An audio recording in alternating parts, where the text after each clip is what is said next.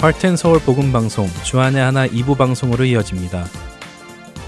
주 안에 하나 2부에는 매일을 살아가는 힘을 얻는 존 맥아더 목사님의 Strength for Today와 삶 속에서 나오는 묵상을 나누는 살며 생각하며 그리고 은혜의 설교가 준비되어 있습니다. 먼저 존 맥아더 목사님의 Strength for Today 들으시겠습니다.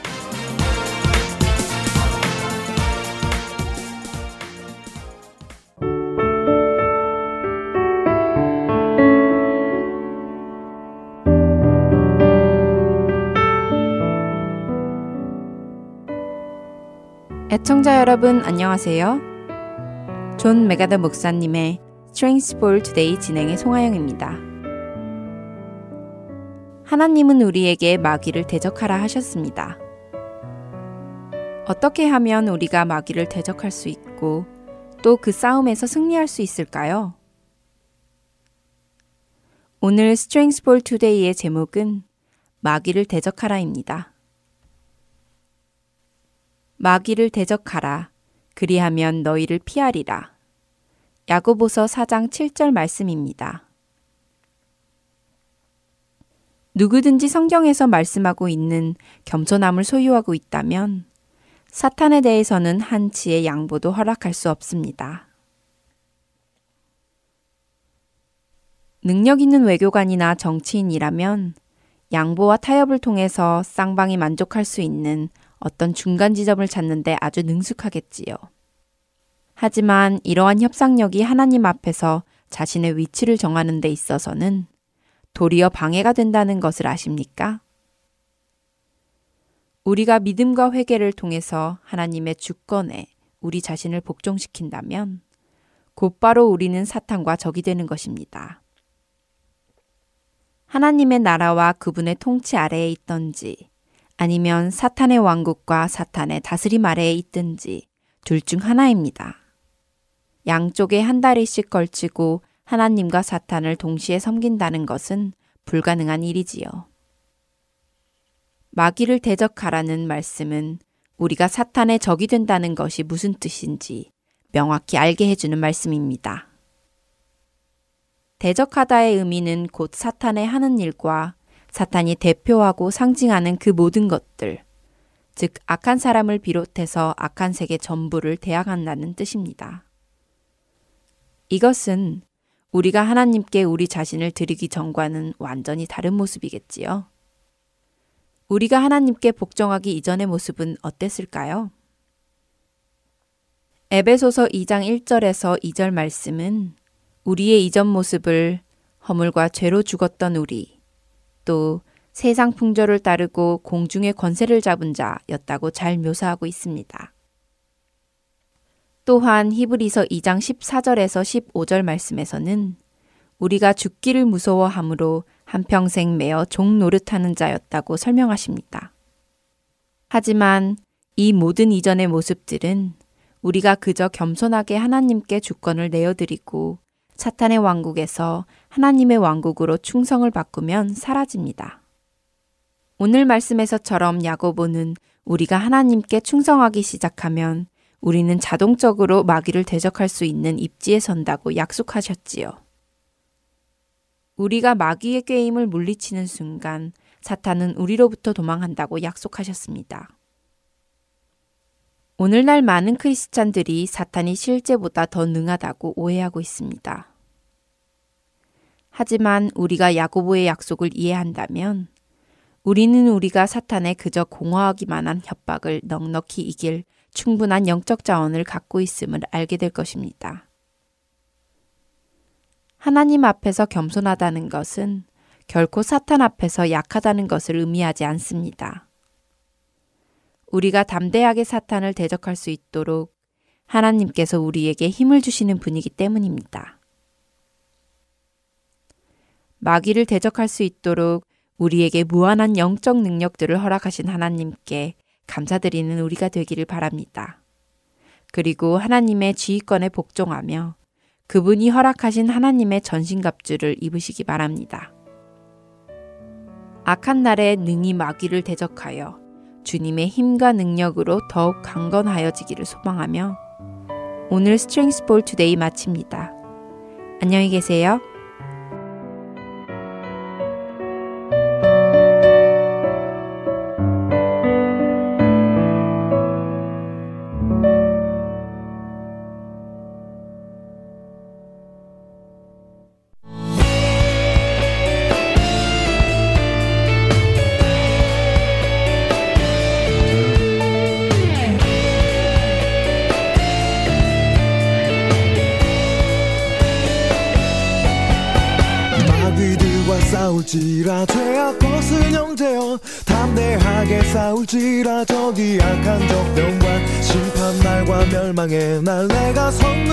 past.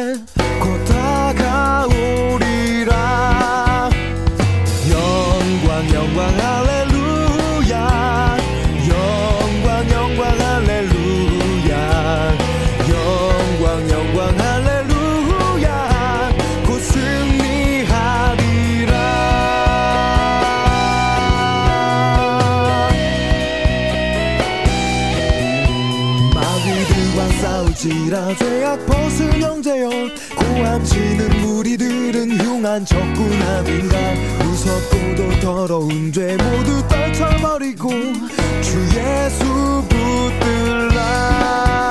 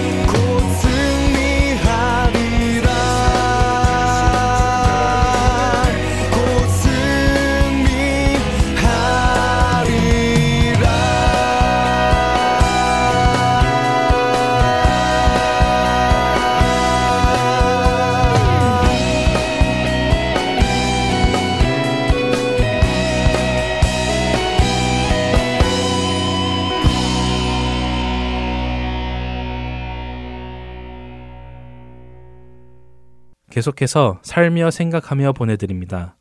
오늘은 캘리포니아 봉사자 강영규 성도가 진행합니다.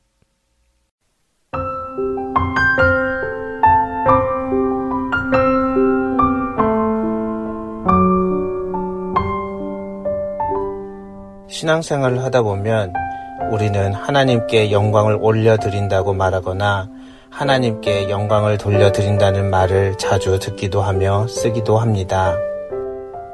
종종 연예인 시상식에서 수상 소감으로 먼저 하나님께 영광을 올려드립니다. 라는 말을 할 때면 가슴이 뭉클한 감동을 받기도 합니다.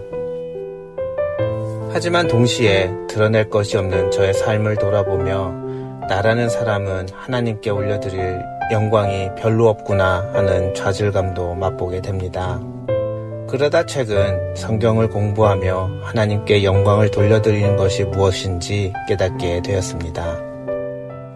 그리고는 제가 알고 있는 한 분이 떠올랐지요.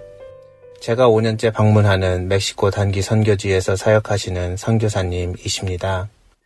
5년 전 처음 선교사님을 만났던 날이었습니다.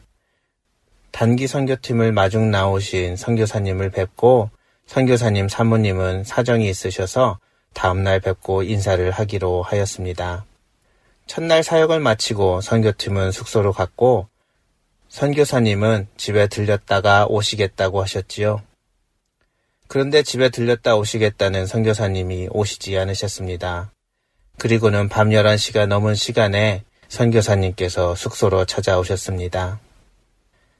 자초지종을 여쭈어 보니 사역을 마치시고 집에 가셨더니 선교사님의 사택에 LPG 가스가 터져 집에 반이 날아갔고 남은 반도 불에 타 있었다고요.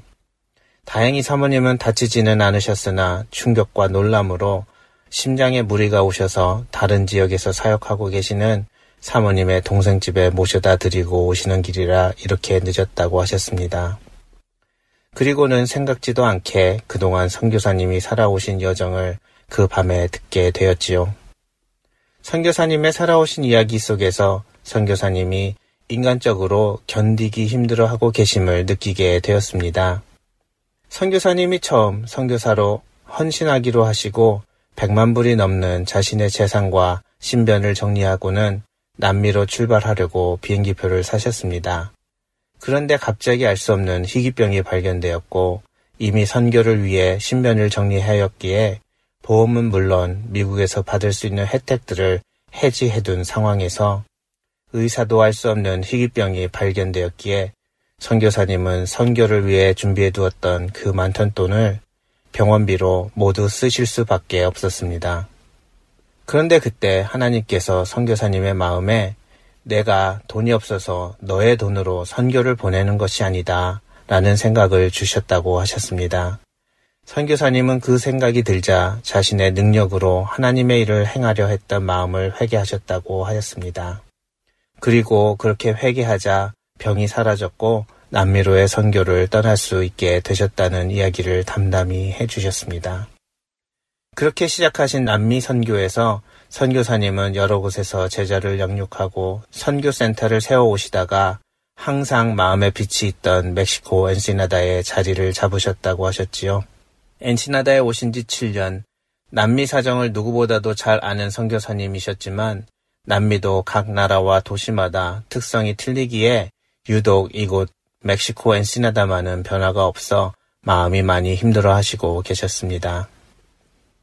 그런데 바로 그런 시기에 이렇게 집이 폭파가 되고 아내 선교사님은 심장에 무리가 오는 것을 보시며 선교사님은 하나님께 이제 선교를 그만두라 하시는 사인인가요? 하고 묻게 되신다고 하셨습니다. 그렇게 낙심한 얼굴로 잠자리에 드신 선교사님. 다음날 아침 저는 선교사님의 차를 운전해 드리게 되었는데 선교사님의 얼굴이 어제와는 달랐습니다. 낙심한 얼굴이 아니셨지요.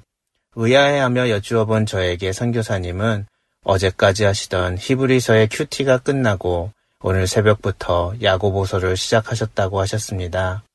근데 첫 장 시작부터 하나님께서는 내 형제들아 너희가 여러 가지 시험을 당하거든 온전히 기쁘게 여기라 는 말씀을 주셨고 시험을 만나거든 기쁘게 여기라 하셨으니 기쁘게 여기고 기뻐하게 되셨다는 말씀을 해주셨습니다. 그렇게 첫 만남을 가졌던 그 선교사님. 지난 5년간 저는 선교사님께로부터 간간히 들려오는 소식을 들을 때마다 마음이 힘들어졌습니다. 선교사님께로부터 오는 소식들은 암담하기 짝이 없었기 때문이지요.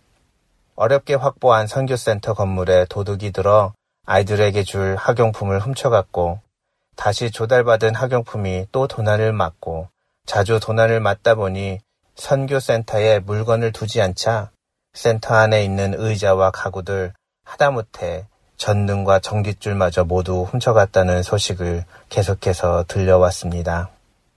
그 지역의 주민이 얼마 되지 않고 선교센터에 물건이 드나드는 것을 아는 사람도 뻔하기에 선교사님은 그곳 주민들을 보실 때마다 화가 나고 약도 오르신다며 선교센터를 닫아버리려고 몇 번이나 생각하기도 하였지만 금세 하나님의 사랑이 그런 자신을 부끄럽게 만드시고 주님의 말씀을 다시 붙들었다고 말씀하셨습니다. 그러던 중 지난해 여름 선교 때였습니다. 단기 선교팀이 찾아가서 사역을 하는데 선교사님의 사모님이 보이지 않으셨지요. 사실은 선교사님 사모님이 선교팀이 도착하기 며칠 전에 소천하셨던 것입니다. 그러나 사모님께서 자신의 소천 소식을 알리면 단기 선교가 취소될 수 있으니 아무에게도 알리지 말고 여름 선교를 끝내주도록 하라는 유언을 남기셨기에 비밀로 하셨던 것입니다. 단기 선교팀은 선교사님 아내 소천 소식에 같이 모여 기도하고 찬양하고 돌아왔습니다.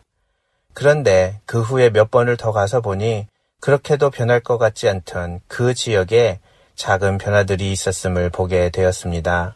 마약을 팔아 생계를 유지하던 자매가 변하여 신학교를 다니고 매일 도둑맞던 선교센터를 자신의 집으로 옮기도록 자신의 집을 내어준 사람이 있으며 그동안 여름 단기 선교를 통해 복음을 들은 자들이 자신의 집들을 내어놓아 선교센터를 네 군데서 할 수 있게 되었지요.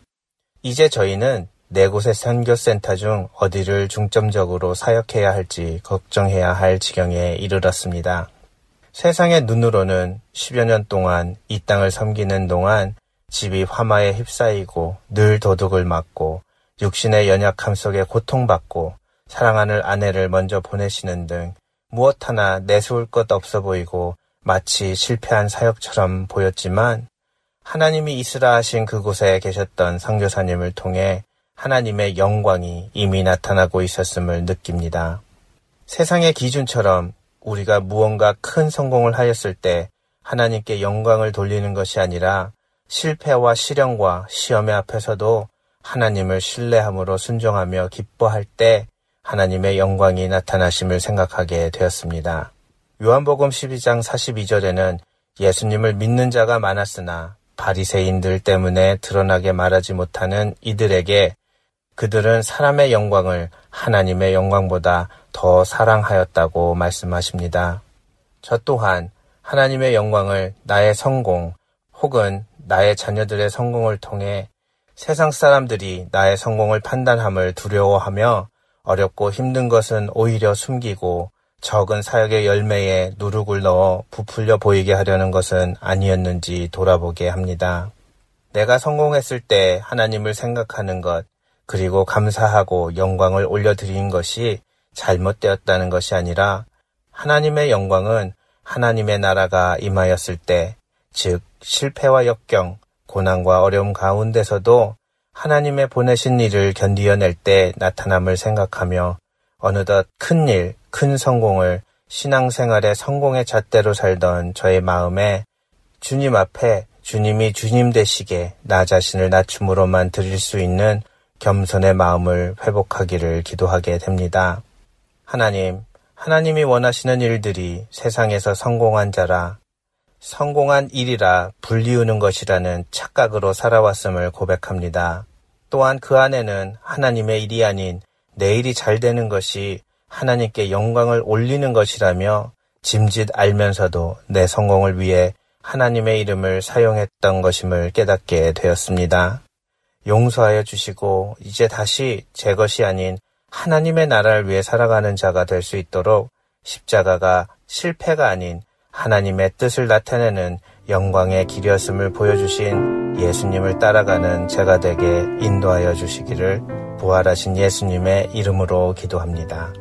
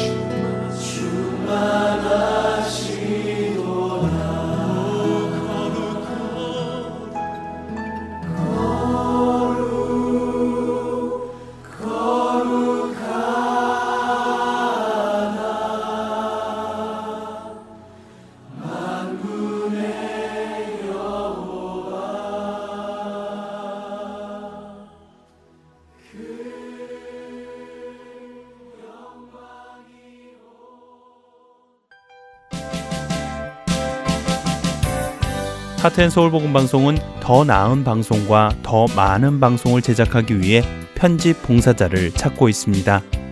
매주 3시간의 시간을 헌신하실 수 있는 분들은 사역에 동참하실 수 있습니다. 컴퓨터가 익숙하지 못한 분들을 위한 기초 편집 교육도 준비되어 있습니다.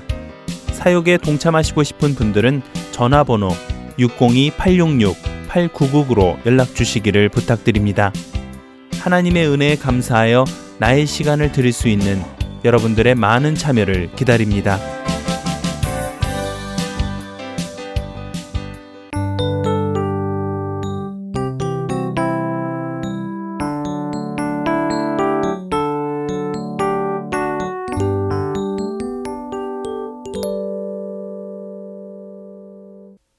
은혜 설교 말씀으로 이어드립니다. 오늘은 서울 주님의 십자가 교회 서정곤 목사님께서 사무엘하 1장 17절부터 27절까지의 본문으로 비가라는 제목의 말씀 전해 주십니다. 은혜 시간 되시기 바랍니다.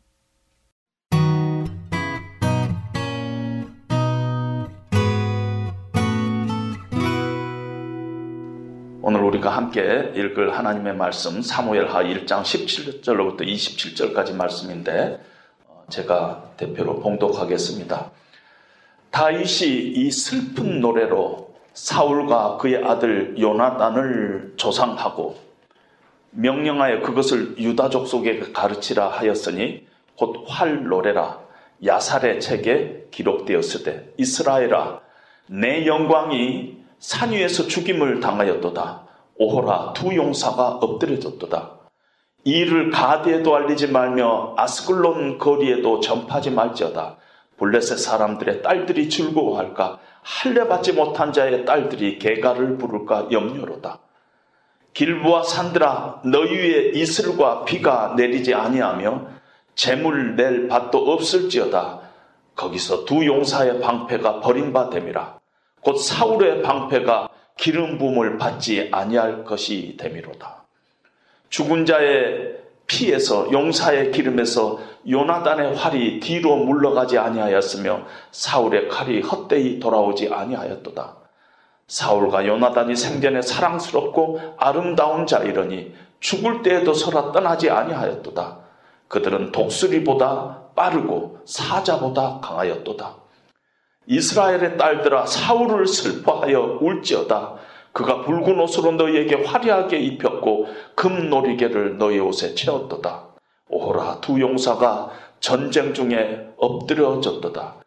요나단이 네 산 위에서 죽임을 당하였도다. 내 형 요나단이여 내가 그대를 애통함은 그대는 내게 심히 아름다움이라. 그대가 나를 사랑함이 기이하여 여인의 사랑보다 더하였도다.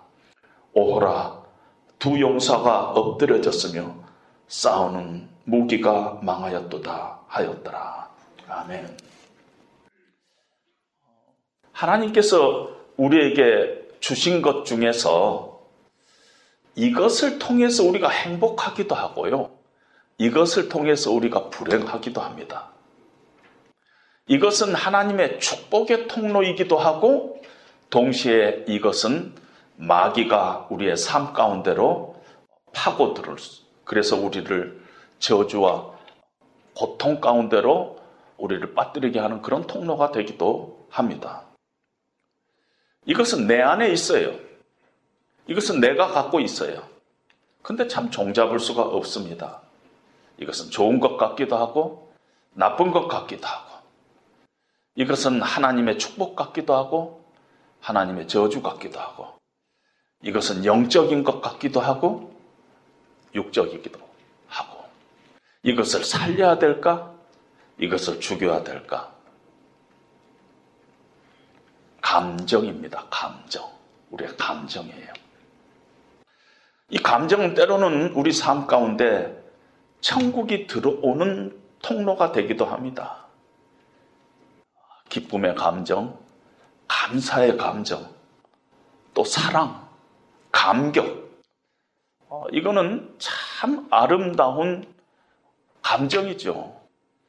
그런 감정 속에 있을 때는 정말 이게 천국이 이 땅에서 이루어진 것 같은 느낌을 갖지 않습니까?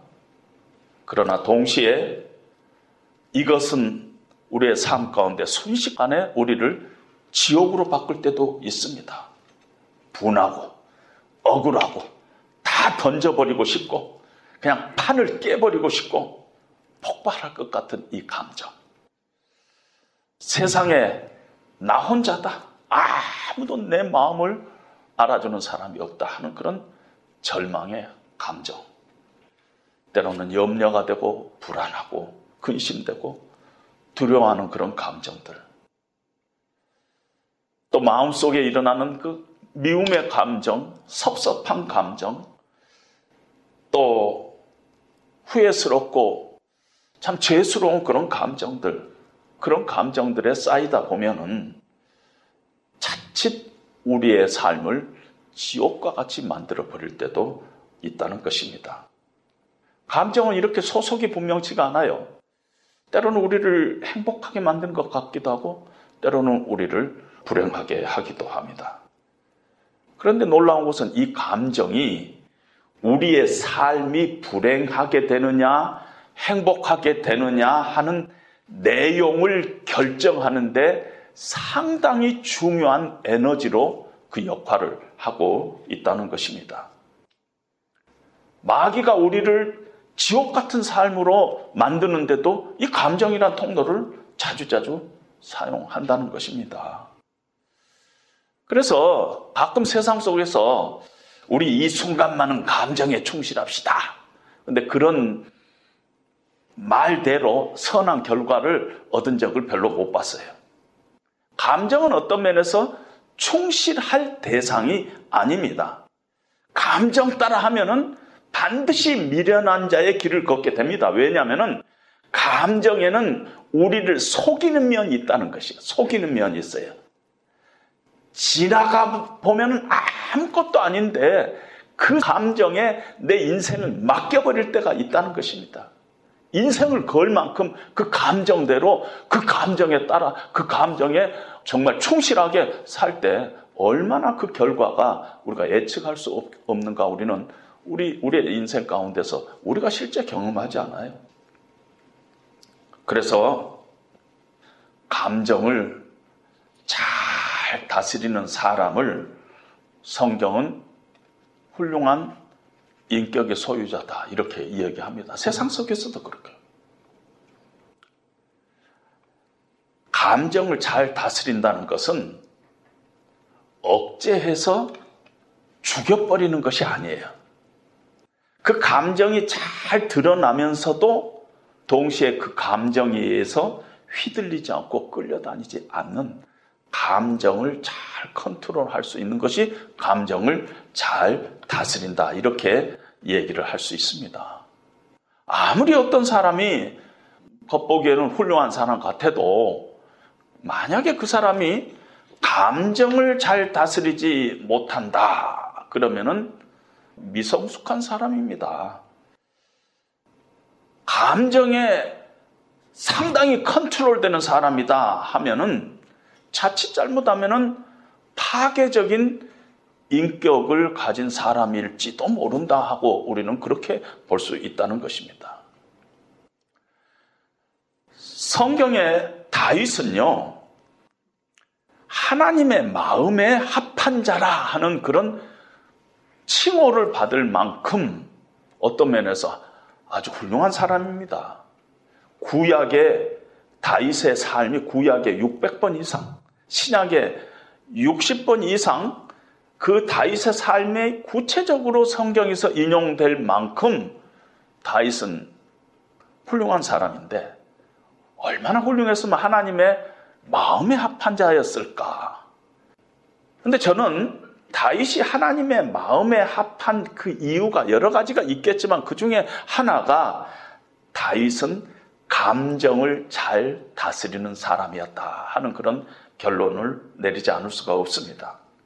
오늘 우리가 읽은 이 본문에 있는 내용은요, 활의 노래라는 것에서 나오는 것인데, 어떤 면에서 이스라엘의 위인전 같은 것인데 지금 보존되지 않는데 야살의 책에 기록되어 있는 것이 활의 노래라는 것으로 일부 어떤 면에서 일부 이렇게 우리 성경에 기록되어 있습니다.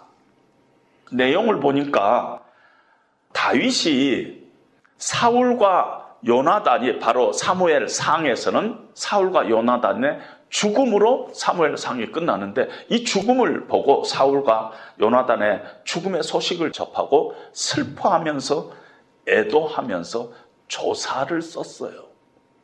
우리 장례식 때 조사를 낭독하듯이 조사를 썼습니다. 그것이 오늘 우리 성경에 기록되어 있습니다. 사울과 요나단의 죽음 앞에서 조사를 썼는데 이 조사를 노래로 지금 지어서 부르고 있다는 것입니다. 다윗에게 사울은 누굽니까? 왕이면서 신하인 다윗, 사위인 다윗을 질투해 가지고 다윗을 미워해 가지고 추격하고 그냥 다윗을 속이고 죽이려고 애썼어요. 사울은 다윗에 있어서 원수와 같은 사람입니다. 그 때문에 다윗이 10여 년 동안 광야에서 내내 그 고생을 했는데 다윗은 사울의 증오가 지배하는 그런 환경 속에 다윗은 10년간 살았다는 것입니다. 그래서 다윗의 일생에 10년 동안 참 위험한 일도 많이 겪었고 외로움도 겪었고 상실감, 역경들 이 모든 것들이 사울 때문에 생겼어요. 다윗의 일생을 엉망으로 만들어 버린 장본인이 사울이었어요. 다울의 일생을 불행하게 보이는 것 같이 보이는 상황으로 어, 빠뜨려 버리는 것이 사울 때문이었어요. 그런데 지금 사울의 죽음 앞에 다윗이 조문을 하는데 자기의 가장 친한 친구, 소울 프렌드인 요나단과 똑같이 두 사람의 죽음을 애도하고 있습니다. 19절에도 보니까 이스라엘아, 네 영광이 산 위에서 죽음을 당하였도다. 오라, 두 용사가 엎드러졌도다. 25절에도 오라, 두 용사가 전장 중에 엎드러졌도다. 27절에도 오라, 두 용사가 엎드러졌도다. 24절에 보니까 구체적으로 이스라엘의 딸들아, 사울을 슬퍼하여 울지어다 하면서 사울의 죽음 앞에 온 이스라엘이 애도하기를 명하고 있는 것을 봅니다. 19절에 보니까 사울을 이스라엘의 영광이라고까지 얘기를 지금 하고 있습니다. 우리 같으면 참 속이 다 시원하겠는데, 아이, 잘 죽었다. 뭐 이래야 될 사람인데, 진심으로 죽음을, 사울의 죽음을 애도하고 있다는 것입니다. 감정에 충실하지 않고, 감정을 지금 잘 다스리고 있는 다윗의 모습을 볼 수 있습니다.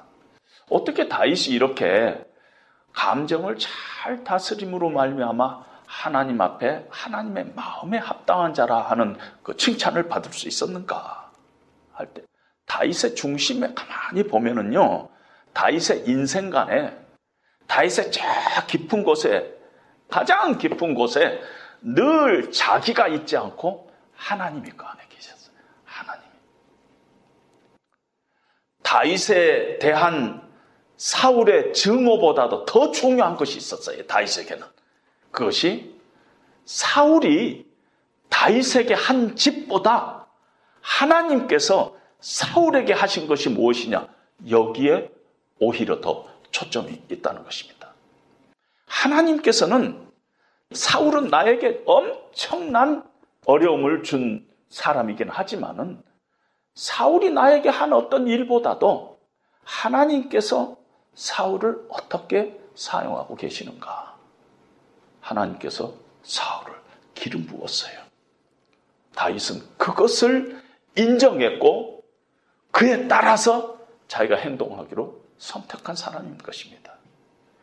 사울이 내게 한 짓보다 하나님의 주권적인 역사, 하나님의 그 손길, 거기에 따라서 자기 자신의 인생을 그렇게 선택하기로 결정했던 사람입니다.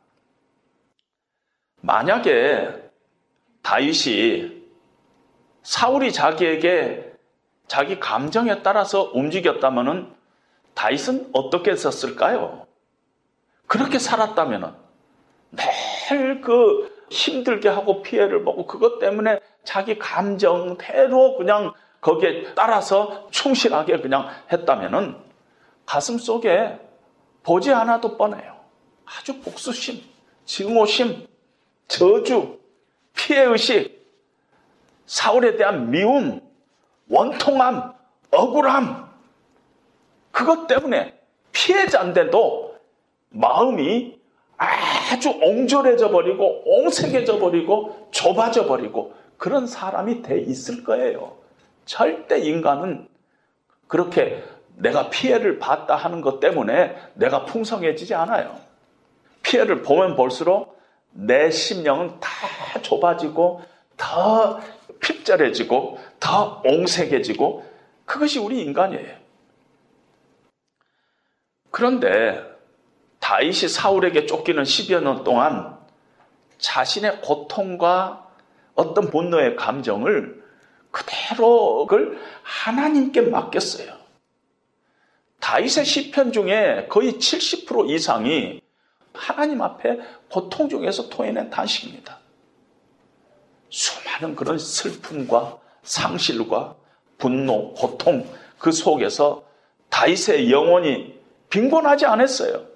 오히려 놀랍게도 자기 감정에 충실하지 않고 하나님 앞에 자기의 감정을 내려놨더니 내 감정을 그냥 뭐 회피하고 부인하고 억누르고 그러지 않고 이 감정을 가지고 그대로 하나님 앞에 갔어요. 왜냐하면 결국은 사울을 심판하실 분은 하나님이시기 때문에 사울을 만들 사람은 유일하신 분이 하나님이기 때문에 내 감정, 이 상황, 모든 것 다 하나님 앞에 갖고 가서 내려놨어요. 그랬더니 하나님께서 당연히 내가 내 감정 때문에 내 심령이 핍절하고 옹색해지고 빈곤하고 추해질 텐데 하나님께서 다윗의 그 감정을 만져주시니까 놀랍게도 다윗이 어떤 사람으로 이런 역경을 겪으면서 생겨냐면 참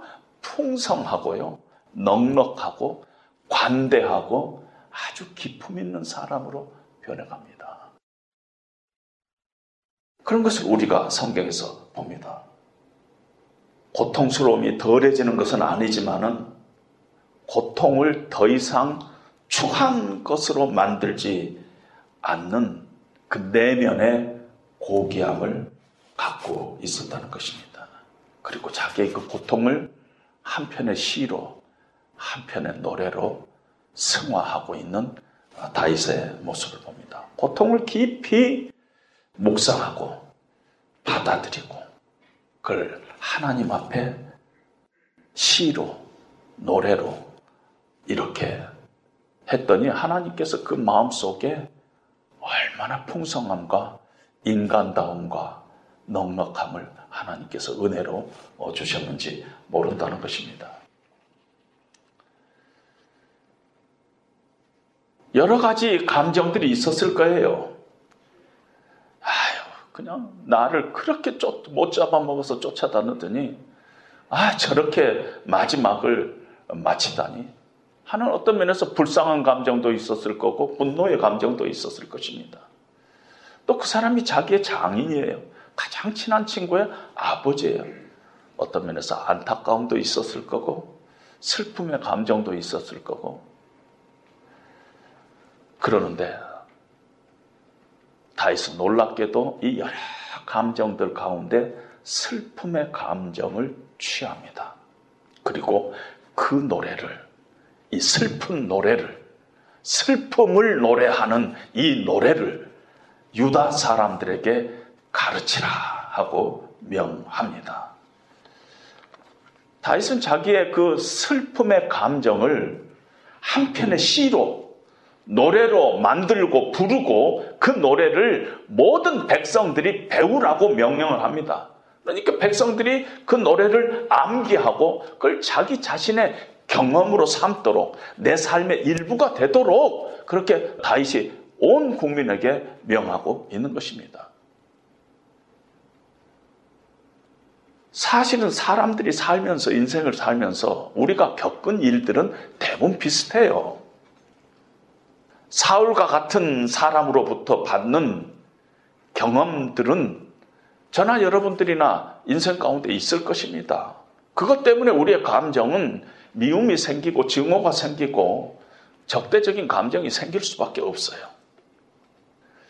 요나단과 같은 사람을 만나서 생기는 그런 우정, 그런 우정 때문에 또 우리의 아름다운 감정들이 생길 수 있습니다. 인생을 살면서요, 슬픔도 있고, 기쁨도 있고, 사랑도 있고, 미움도 있고, 이런 여러 가지 복합적인 감정들이 이렇게 인터밍글 되어 있는 것이 어, 인생입니다. 그런데 이 수많은 감정들을 하나의 슬픔이라는 감정에 몰아가지고 다윗은 다 사람들에게 그걸 노래로 지어 부르게 합니다. 노래로, 시로, 노래로 지어 부르게 한다는 것은 이 감정을 지금 객관화 시키고 있다는 것입니다. 그래서 이 감정, 내가 당했던 이 감정을 서로 나누고, 그래서 이 감정이 나를 파괴하는 것이 아니라, 나를 옹색하게 하는 것이 아니라, 오히려 내 인생을 더욱더 풍요롭게 하고 넉넉하게 하고 아름답게 하는 에너지로 만들 수 있도록 노래로 시로 지어서 부르게 하고 있는 것을 우리는 봅니다. 감정을 객관화시킨다는 것은 대단히 중요한 것입니다. 내 감정대로 하면 늘 실수하기 마련이고, 어, 늘 오히려 또 다른 잘못을 만들게 되기 쉬운데, 감정을 놓고 객관화시키는 것은 아, 대단히 중요하다는 것입니다. 우리 크리스찬의 삶이라는 건 뭘까 하고 생각해 보니까 이런 노래를 우리가 부르는 거예요. 이 노래를 잘 부르는 것과 관련이 있어요. 미움 때문에 생기는 우리 감정의 증오, 사랑하는 사람을 더 이상 볼 수 없다는 그런 아픔, 이런 것들이 함께 어울러져 만들어내는 이 인생의 거대한 그런 리듬을 어떻게 우리가 다루느냐, 어떻게 진지하게 배워서 이런 감정들을 잘 컨트롤 하느냐, 이것과 우리 Christian life는 대단히 관계가 있습니다. 이러한 감정 때문에 우리 인생이 취해지고 빈곤해지고 짐승처럼 그렇게 울부짖는 것이 아니라 이 고통 가운데서 생기는 이런 감정들을 잘 정제하고 그것을 재련하고 그것을 한편의 글로 한편의 시로 한편의 노래로 그래서 그것 때문에 하나님을 더 깊이 알아가고 그러면은 하나님께서 우리에게 주시는 복이 뭐냐면은 그 인생을 아름답게 만들고 존엄하게 만들고 인간답게 만들어 준다는 것이에요. 인간답게. 그래서 크리스찬의 라이프는요, 이 노래를 잘 배울 필요가 있어요. 그리고 자꾸 교회가 코너로 몰리니까 교회가 세상에서부터 많은 것을 막 받아들여요. 리더십 세미나 하는 거 보면은 세상에 있는 리더십을 그대로 교회가 와서 배웁니다. 근데 우리가 이제는 세상을 향해서 가르쳐야 해요. 어떤 거? 이런 노래들을, 이런 감정을 정말 잘 컨트롤해서 부르는 이 다윗의 노래들을 우리가 세상에 보여줘야 이것이 얼마나 아름답고 고귀하고 기품 있는 것인가 하는 것들을 보여줘야 돼요. 크리스찬은 이 고통으로부터 오는 이런 감정들을 믿음을 통해서 노래를 부르는 믿음의 노래를 배워야 합니다. 만약에 우리가 그런 노래를 배우지 못하면은 우리가 인생에서 당하는 그런 낙심과 어떤 실패와 어려운 일이 있을 때마다 우리의 삶들은 그만큼 파괴되고 그만큼 빈곤해지고 그것 때문에 사람을 피하게 되고 그것 때문에 진실을 회피하게 되고 왜곡하게 되고 그것 때문에 다른 사람의 지배를 받게 되고 그것 때문에 환경의 지배를 받게 되고 그것 때문에 우리는 껍질로 살아갈 불행할 위험이 얼마든지 우리에게 있기 때문인 것입니다. 다이처럼 이렇게 슬픔의 감정을 노래를 지어서 부르는 그래서 그 노래를 온 백성이 다 함께 배우도록 그런 과정이 없다면 우리 인생은 어떤 면에서 아무렇게나 시작하고 아무렇게나 끝나는 사건들이라 해도 과언이 아니에요. 그런 사건들의 파편들이 우리 인생입니까? 아니잖아요. 우리 인생의 저자는 하나님이세요. 시편에 기록된 다윗의 수많은 감정들을 그것들이 왜 시편에 하나님께서 기록했느냐? 왜 하나님께서 이 슬픔의 노래를 야살의 책에 하나님께서 기록해서 오늘 그 일부를 우리 안에 남겼느냐 하면 다 우리를 위한 것이에요. 다윗이 겪었던 그런 절망과 외로움과 고통, 그것을 노래로 지어서 믿음으로 우리에게 전달했기 때문에 지난 3천년 동안 수많은 사람들이 다윗의 시편을 읽고 하나님 앞으로 돌아왔어요.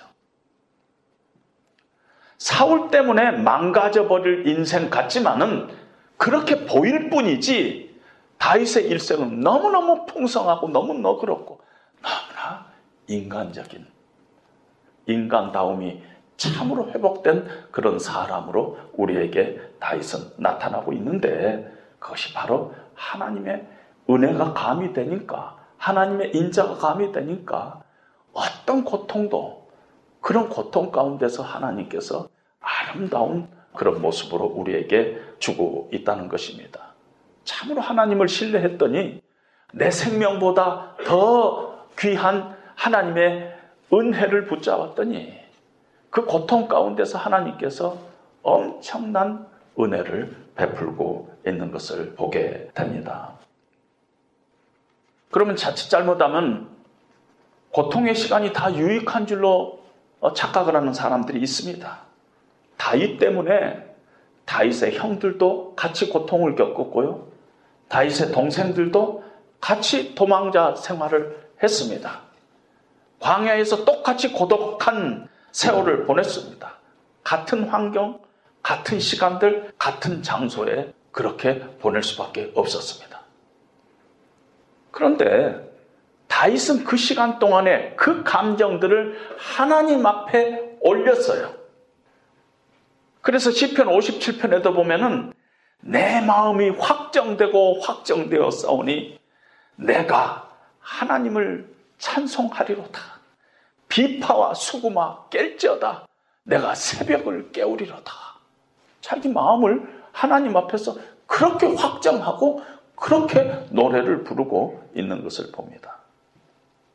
캄캄한 어둠과 같은 그런 굴 속에서 역사의 주관자이신 하나님을 바라보고 내 인생을 내려놓고 있는 다윗의 모습을 봅니다. 내 고통을 내려놓고 있어요.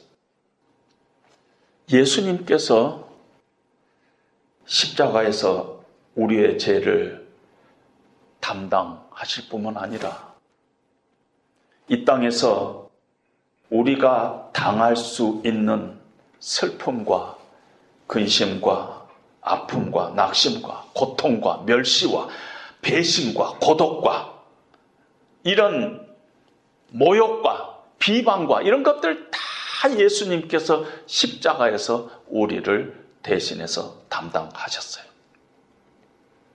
육체적으로, 영적으로, 감정적으로 다다 우리의 모든 것들을 담당하시기 위해서 십자가에 예수님께서 죽으셨어요. 그리고 우리를 구원하셨습니다.